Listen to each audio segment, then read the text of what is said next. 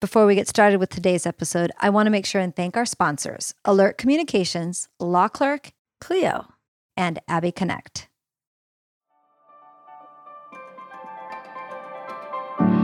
So, if I was starting today as a new solo, I would do something entrepreneurial like You have to communicate that and figure out what to your game change the plan way is. they're practicing. wish that they'd done it earlier. do that by organizing what it means to be Make it fulfilled, easy to becoming work a with your leader clients. law firms. New approach, new tools, new mindset, new solo. And it's making that leap, making that leap, making that leap, making that leap. It's time for another episode of New Solo on Legal Talk Network. I'm Adriana Linares, a legal technology trainer and consultant. I'm your host. I love helping lawyers and law firms use technology better. My guest today is Sarah De Diego. Hi, Sarah. Hi. It's so nice to meet you. Thank you so much for taking time out of your busy day to chat with me. You are a bit of an unusual guest for me because I feel like most of the time I have some relationship, even if it's third party removed from my guests. You and I literally do not know each other. I hit you up out of nowhere on LinkedIn because I was presented with an article about you picking up your practice and deciding to follow your dreams. I guess that's what we're going to learn about to Puerto Rico. So I just thought that sounded like such a great story. And as I have mentioned to you, I love talking to lawyers who, you know, take their practices to where they want and form them into the dream practice that I hope you're going to end up telling us about. So why don't we start by you just introducing yourself and telling us a little bit about your background and your area of law that you practice in. Okay. So, uh, like you said, my name is Sarah De Diego, and um, I've been practicing for 15 years. Prior to moving to Puerto Rico, that was all spent in California, um, in Santa Monica, actually. I went to law school at uh, Pepperdine Law School and then stayed not very far from there. I represent companies who engage in online advertising and technology. So, companies who send you emails with ads or banner ads or video ads, things like that that you see online, including the annoying marketing and the marketing you like, a little bit of a little bit of everything. uh, and then a, a lot of companies that do online technology platforms, services that have something to do with online advertising. I started out my practice working in business litigation at a couple of firms in LA and didn't really like it. I, I liked the litigation part. I didn't really like the being at the bigger firm. Yeah. wasn't wasn't very much fun. To put it nicely, it wasn't fun at all. And I was able to go in house for a company that was doing email marketing uh, back in 2007, and that's how I got into this industry. After a couple of years, I saw there was really a need for lawyers to represent companies in this industry doing online advertising, as there just really wasn't a lot of others doing it. So I started my own firm in 2009. From there, grew my practice and moved to Puerto Rico, like you said, in 2018, and um, have moved my practice here, which is obviously very different. Yeah, I'd say. I'm glad you told me about how you got into that area of law because that was going to be one of my questions for you. So I think it's that's really interesting. You took an in-house gig, which of course for a lot of lawyers, an in-house gig is a whole nother conversation I could have because the dynamics of working for a large firm changes, right? You probably didn't have to bill your track your time and bill it. And I'm sure it was, especially working for a tech company, probably a lot more casual than what you were used to. I certainly hear you about how large law firms, you know, they're just not for everybody. And I think a lot of either guests I've had or listeners that I know are listening to the show, or of course, attorneys that I've met with over the years. And I've been doing this for 20 years. So I know a lot of lawyers. You're either built for a big law firm or you're not. And if you're not, it is the most soul sucking, spirit crushing experience. And I know because I started my career at one of Florida's largest law firms and then went to another one of Florida's largest law firms. And I'm not even a lawyer. So I don't blame you at all. I actually applaud you for recognizing that that was just not going to be a good fit for you. I'm sure your mental health was suffering and and you ended up with this cool gig that then led you down this other path. And I think that's so great. So when you looked around the landscape and, and saw that there wasn't a lot of attorneys filling this new market need, you jumped on it right away, it sounds like. Yeah, I, I started in 2009, so I had been doing it for a while, had made, you know, a number of contacts in the industry from what I was doing. So it was pretty easy to get clients when I when I left and and we actually have most of our clients I've had now for 10 plus years. Oh, that's now. great. Yeah. Yeah, most of the companies, you know, I took on when I first started, uh, we still actually have. So that's been nice as well. My practice has kind of grown along with, you know, the advertising clients that we service. Yeah, that's great. When you started your own firm and wanted, or, you know, just thought that you could focus on this particular area, were you true solo or did you launch with um, others? No, it was just me for a long time, and then I started hiring law clerks Hmm. from my from my old law school, and then a couple of them I, you know, hired after they graduated as associates, and then you know they moved on to other things. And four, let's see, I don't even know what year it is. Um, five years ago, Nobody knows what year trying- it is right now. I know. um, I've been trying for many years to talk my best friend from law school into quitting. She also worked at a big firm and coming to work with me. And in 2016, she agreed. So she joined me, um, which was fantastic because I had just actually had a baby. I have one son. And it's, you know, was definitely really, and I had just had one associate working for me, and it, it was really tough trying Yeah. to you know take time off to have a baby and having clients I didn't want to lose and wanted to you know give them the same level of service. So that's been really great. I mean I, I can't say enough how great it's been to be able to work with a friend. And Right. that's been really great. And then after I moved to Puerto Rico I hired an associate here as well. And when I guess we could probably have a whole conversation. I've had a couple guests about this in in deciding to form a practice with a best friend. I mean, that could go in either direction, right? It could either be, oh, the worst mistake we made. We turns out we are good friends, but we couldn't work together. But it sounds like for you, here we are. What's it about five, four years later? Sounds like the two of you have really made it work. And she is not in Puerto Rico. Is that correct? No, she's in Texas. Great. Um, she actually had moved back there after law school, um, and so she's she's stayed in Texas. Yeah, it, it, I mean it's worked out. It's worked out really well. I don't know that we've ever even had a argument. That's So, great. yeah, I I lucked out. I lucked out on that one because you're you're right. Lots of people who try to work together, it just doesn't work out very well. So, are you licensed in California only, and is she Texas only, or do you each have um, multi jurisdictional practices? So she's licensed in Texas. I'm licensed in California, Colorado, and Nevada. Cool. Um, I have not attempted to get licensed in Puerto Rico because the state court, well, I guess the territorial court system here is in Spanish. And my Spanish is honestly not that good. so I don't really have any intention of practicing here in Puerto Rico. Right. Because I would fail miserably at it. the Spanish part, not at the law yes, the. Spanish part would not do so well. Well, they have they have a very I don't honestly know that much about Puerto Rican laws because they're very different than the states. Mm-hmm. Yeah. Um, a lot of it I think is based on like the Spanish legal Spain's legal system. Mm, Interesting. So no, not interested in that. And also, there's not you know uh, Puerto Rico is not very tech heavy. right. You There's wouldn't have lot of- clients there. yeah, there's there's not a lot of it here. I guess the moral of the story here is you can run your practice from anywhere and live wherever you like because your clients are tech savvy, tech enabled. And I'm assuming that technology is an important part of you being able to live and work in Puerto Rico, your partner being in Texas, and then your clients being uh, likely across the country.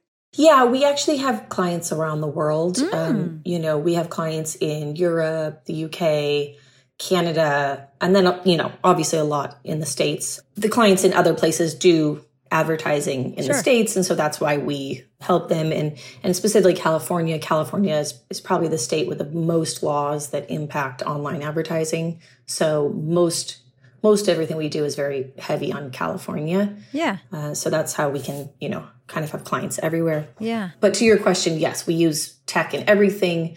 When the pandemic hit, nothing changed in our practice because we were already doing it and had been, you know, even when I moved here, nothing really changed in our practice. All of our clients, like you said, being tech savvy, we're used to talking to us on Zoom or Right. Mm-hmm. Skype. Skype really more than Zoom, but you know, over Skype, usually it's by chatting, email, Telegram, um, you name it. Yeah. or clients. Just depends where they are, what you know, what they use. So we were already used to you know having a, a completely online practice. Yeah. Um, well before I moved or or the pandemic hit. Wow, that's amazing. It gives me so much hope to hear stories like this. I feel like I spend a lot of time helping lawyers get to the point where they're cloud-based, cloud comfortable and, you know, believe that the clients are not going to leave them just because, you know, they might be practicing from their home, which the pandemic has certainly made that completely a null and void conversation for the most part. Hey, before we go on, let's take a quick break and listen to a couple messages from some sponsors. As the largest legal only call center in the US, Alert Communications helps law firms and legal marketing agencies with new client intake. Alert captures and responds to all leads 24 7, 365 as an extension of your firm in both English and Spanish. Alert uses proven intake methods, customizing responses as needed, which earns the trust of clients and improves client retention. To find out how Alert can help your law office, call 866 827 5568 or visit alertcommunications.com forward slash LTN. Did you know that firms using electronic payments collect an average of $15,179 more per lawyer and see 6% more revenue growth? Simply put, law firms using electronic payments on average bring in higher case volumes and more revenue. For more insights to help turbocharge your law firm, check out Clio's Legal Trends Report, a compilation of industry insights. Go to Clio.com to download your free copy today.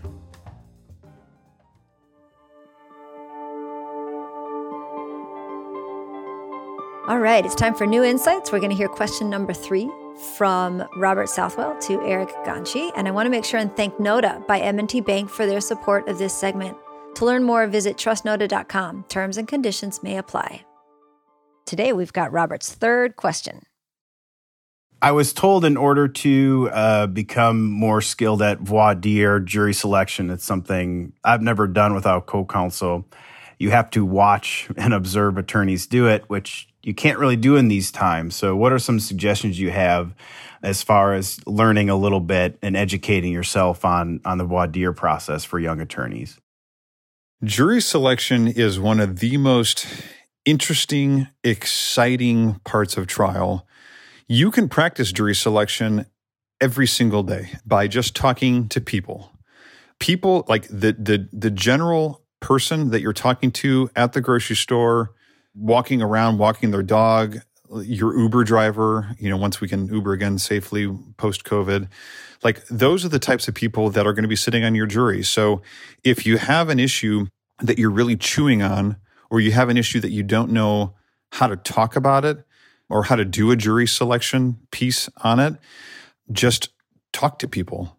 And you want to talk to people that are going to be really honest with you. So either strangers can be great or you know friends and family that are going to be really really honest with you or find someone that you think that are really going to dislike your position because that can be a really eye-opening experience of when you're doing voir dire and you ask a question about something and someone's like i hate your position. I hate your client. I think you look stupid.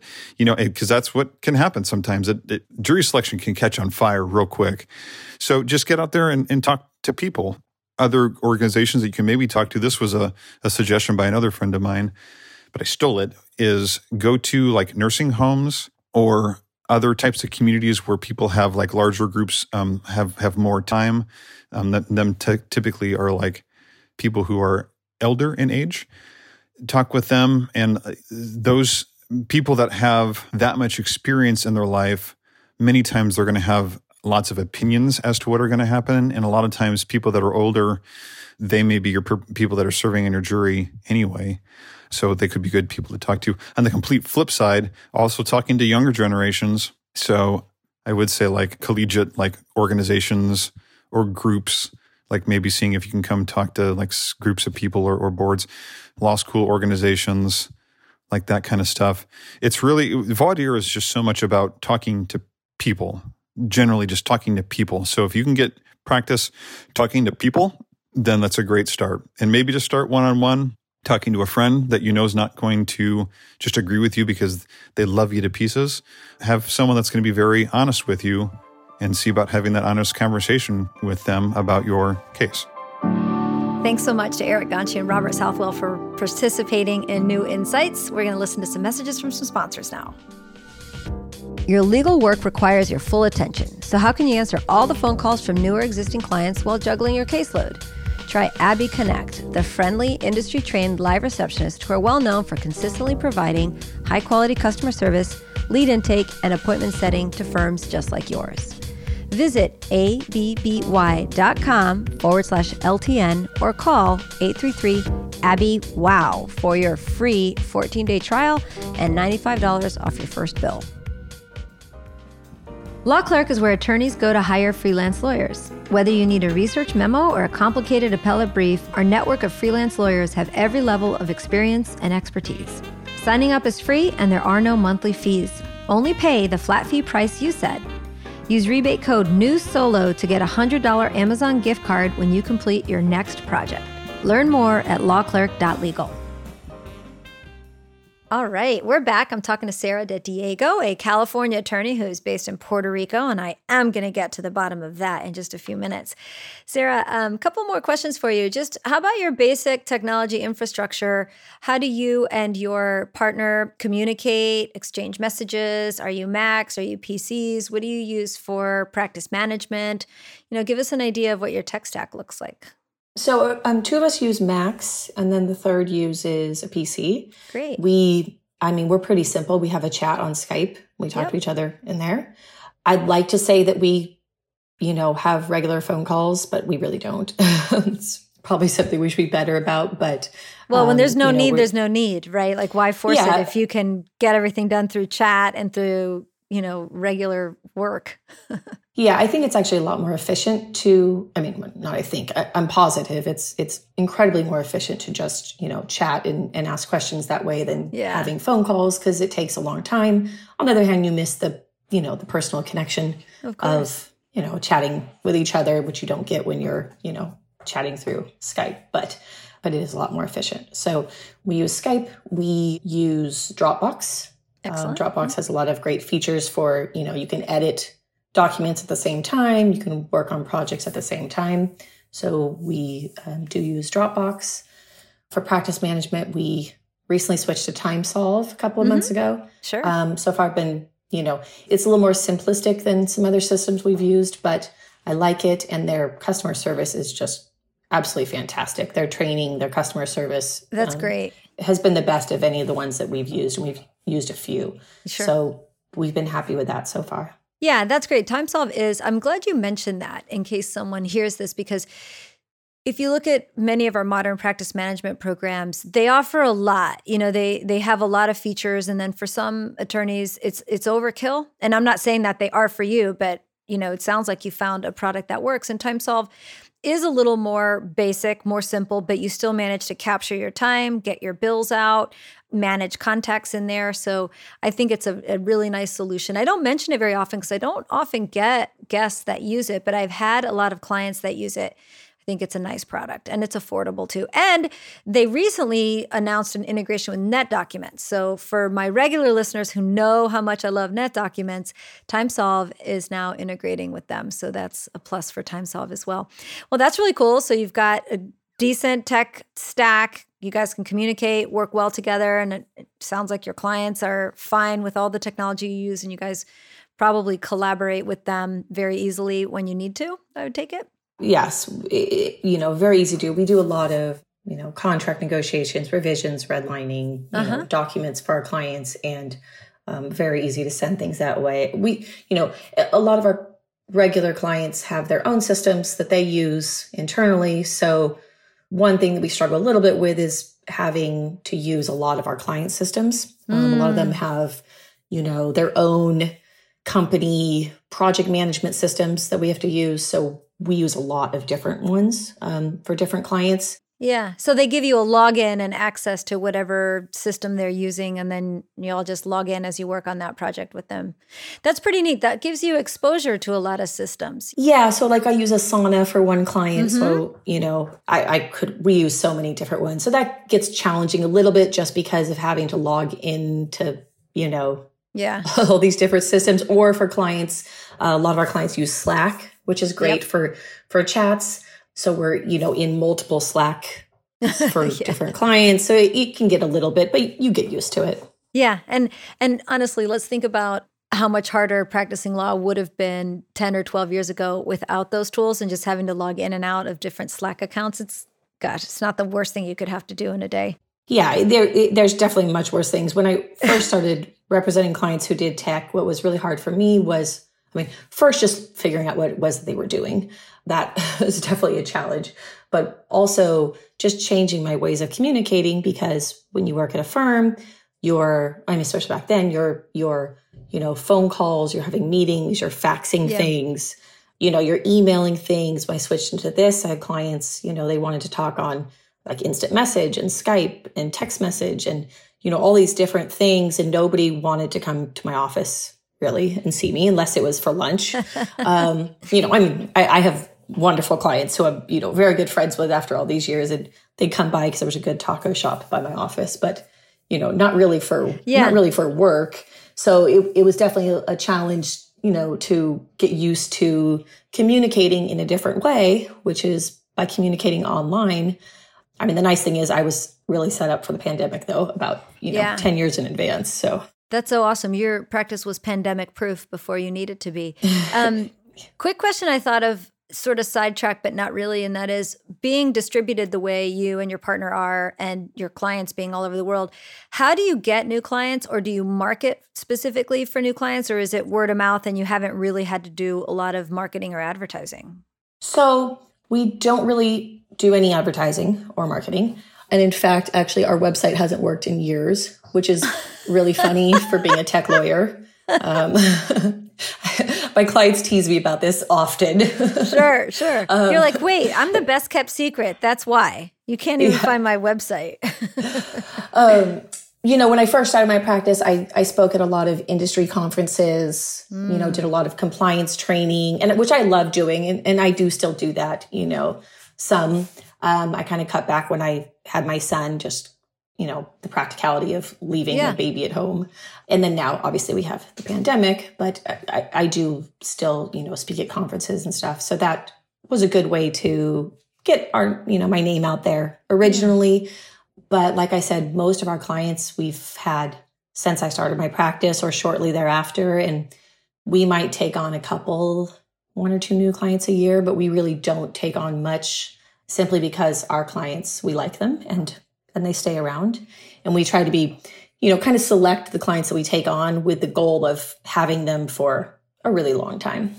Yeah, that's such a good thing to hear. And especially when I have new lawyers, you know, they think when you're starting out, you can't imagine ever turning down clients or having enough clients, right? That's just not something that's baked into a lawyer's brain. But when you get to that point and it's comfortable, like you just said, we've got the right number of clients. I mean, unless you're looking to grow and, you know, not every lawyer or small firm is, that's such a special gift to have in long-term clients that you like and they like you and you're not scrambling for new clients all the time. And I guess another thing to point out there, just to say, state the obvious, is you take on the types of clients and matters that have a very long shelf life. So if you're a personal injury attorney or a criminal defense attorney, those matters tend to have really short lifespans and then that's why they're always hunting for new clients. But areas like yours sounds it sounds great. So I'm, I'm happy to hear all those things. The last thing i want to ask you about is what i've been most curious about which is why puerto rico and how did you decide to do that? And what did your did you have your son in puerto rico or before you went? Uh, before I went. okay so you know what was that like just from a family decision and and how'd you do it Well, with a lot of packing a lot of suitcases is practically how we did it. So I love to travel. That's that's what I like to do. Probably more than anything other than sit on the beach. But I I love traveling. I would like to see every country in the world before I die. Not awesome sure goal. that's going to happen because I'm only about halfway there and the pandemic has definitely gotten in the way of my uh, goals. But we do already a lot of traveling and I've been in Santa Monica for a long time, about 15 years or so, I think, and was, you know, kind of looking for a change, thinking about I don't know, just, you know, doing other things. Uh, my husband works in film. So LA is kind of a, where we had stayed. Oh, sure. And I had a couple of clients actually who I, I got the idea for Puerto Rico from a client. Um, a, couple of my clients actually had moved their businesses down here because Puerto Rico has a really good tax incentive program. Hmm. If you move your business from the States to Puerto Rico, they have amazing tax incentives, hmm. especially if you're moving someone from California to Puerto Rico, where if you're from California, you know you pay a lot of taxes. So a lot of businesses have been moving down from the States to Puerto Rico under this tax program. It was called Act 2022. Now it's called Act 60. Basically, if you move your business here, I mean, there's, there's a lot that goes into it, but the Sure. basic is that you pay a flat 4% corporate tax and then the owner doesn't actually pay any further tax on the corporate gains, which is amazing. Totally. Yes. and now everybody, every other lawyer who hears this can be like, wait a minute, I want to move to Puerto Rico. Right. I will say there's plenty of room down here. It's lovely. Everybody should come. So that's where the idea came from. I had a couple of clients who had moved their businesses down and friends who'd moved their businesses down. And I think 2018, around tax time, came. And as usual, I was very upset. Middle of April. So uh, we were taking a trip to uh, the Dominican Republic actually for a client retreat and decided we'd come over to Puerto Rico afterwards, you know, check it out, just kind of see because I mean, it just sounded amazing. Huge difference though. And then we, you know, came back again later in the year, found a place, went ahead, applied for the tax program. I moved my my law firm here, and uh, we made the move. So it, it was a big move. Um, I'd been in Southern California my entire life. I grew up in Huntington Beach, went to college in San Diego, law school in Malibu, and then settled in Santa Monica. So, you know, it was a huge it was a huge change. All of our families in the states. My Spanish is not fantastic anymore, and you know, it, it was you know a, a humongous change for us. But Yeah. I love it. I'm so glad. One who decided, like between you and your husband, who was like, "How about Puerto Rico?" And did the other one go, "Yes"? You know, I'm just curious, like the dynamics, or was it just kind of it sort of evolved, and you said, "Well, sounds like a cool, different idea." And worst thing, if we don't like it, we move back. I think it was more a I said we should do this because we were paying some probably large tax bill at the time and I was upset. And I think probably my husband said something more like you're crazy. It was probably the conversation probably went more like that. Um, but he also loves to travel, you know, and, and Puerto Rico's really nice. I mean, I'm I'm actually my window my view right now is of a really gorgeous beach. Ah. So that's what I get to look at all day. And, and we, you know, we Santa Monica's nice. We liked where we lived. but, Indeed, I mean, it's so nice here. Yeah, and the, the people are really nice. You know, when we moved, you know, it was obviously a little scary. You don't know anybody. You don't. We didn't have any furniture. We moved into an empty. You know, we we had leased a place, moved in. It was empty. We couldn't even find like furniture stores. You know, it, it was definitely a disaster when we first moved. Um, complete disaster. But the, you know, we found out really quickly. Our neighbors are so nice. All of our neighbors are so nice, Yeah. and not just our neighbors, but everybody in Puerto Rico is so nice That's and so great. And they just go out of their way. It, it's almost like a. I never lived in a small town, but it's what I imagine a small town, Mm. like in the U.S., you know, would be like where people actually help you if Yeah. you look lost, and people smile and wave, and you know, it, it's very strange moving from LA. When we first moved here, I kept, you know, being suspicious. Like, what do they want from me? Why are they smiling at me? Sure, You know, why are they saying hi to me? Do you want money? Like, what? Do you, what, why are you being so nice? Um, You're like, and then holy shit, these people are actually just nice. yeah, they're just nice for They're no reason. They're just nice. Very different than LA. Um, That's so amazing. you know yeah that's been great my son goes to a really nice you know private school here which the prices are considerably better than la i have a gorgeous beach that i can walk downstairs to anytime Oh, and that's really clean and nice i mean I, I really love it here and then you know obviously with the pandemic hitting we've been so glad that we made the move when we did because now everyone's just at home anyways yeah. and if you're going to be true. home can't go really go anywhere or do anything it's nice to be able to at least walk out to the beach and right? you know have something right there to do And especially LA, I'm sure you have heard this whole time from all your friends that the lockdown there has been just the worst.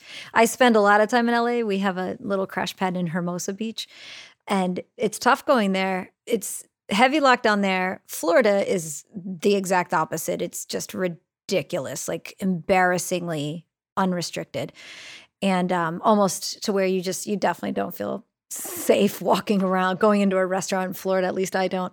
So yes, I think Puerto Rico and a beach and a nice small town feel for a, a a law practice sounds just dreamy, absolutely wonderful. Well, I'm so glad that I connected with you and we could have this conversation. And I think, you know, like I mentioned to you, my goal is always to inspire listeners to to believe that they can have their practices just about anywhere. Obviously, it's not 100% the case for, for all lawyers and practices, but for so many, I know you can do it and you are living, breathing proof that it can be done. Your dreams can come true and you can live in paradise and and enjoy your practice which is another thing that's nice about talking to someone like you Sarah. It sounds like you really like what you do and i think positioning yourself the way you have has made that the case and that's inspiring too. So thank you so much for your time. Yeah you're welcome and and and yes i do. I love what i do. I love our clients you know which has a lot to do with it i don't think it really matters what you do as long as you enjoy the people that you work with yeah and you know, I'm lucky we picked an area of law that made it so we could do it from anywhere. Yeah. You know, at least most of the time we can do it from anywhere. Obviously, not every law practice can do that. But I also think that's changing now. You know, I, I am hopeful that post pandemic things will stay a little bit more fluid where people can work from home. They can maybe actually take vacations. They mm-hmm. can, you know, just enjoy their life a little bit more than, you know, there's in my opinion, there's a lot more to life than going to work in an office 80 hours a week in a suit. So I'm, I'm glad that I was able to adapt my practice to, you know, wear a bathing suit instead. I love it. And I think that is an absolutely perfect way to end our program today. I want to make sure and thank Sarah De Diego so much for taking the time to chat with us today. And thank you all for listening to New Solo on the Legal Talk Network. If you like what you've heard today, I would love for you to subscribe to New Solo on your favorite podcasting app. Give it a five star rating. Go ahead, do it. And uh, we'll see you next time. Remember, you're not alone, you're a new solo. From nine to five, been biting my tongue for all this time. Won't let anyone cut me short. I was thinking this was the way to go, and you put up your puppet show. I say cheers to life. Just leave me alone.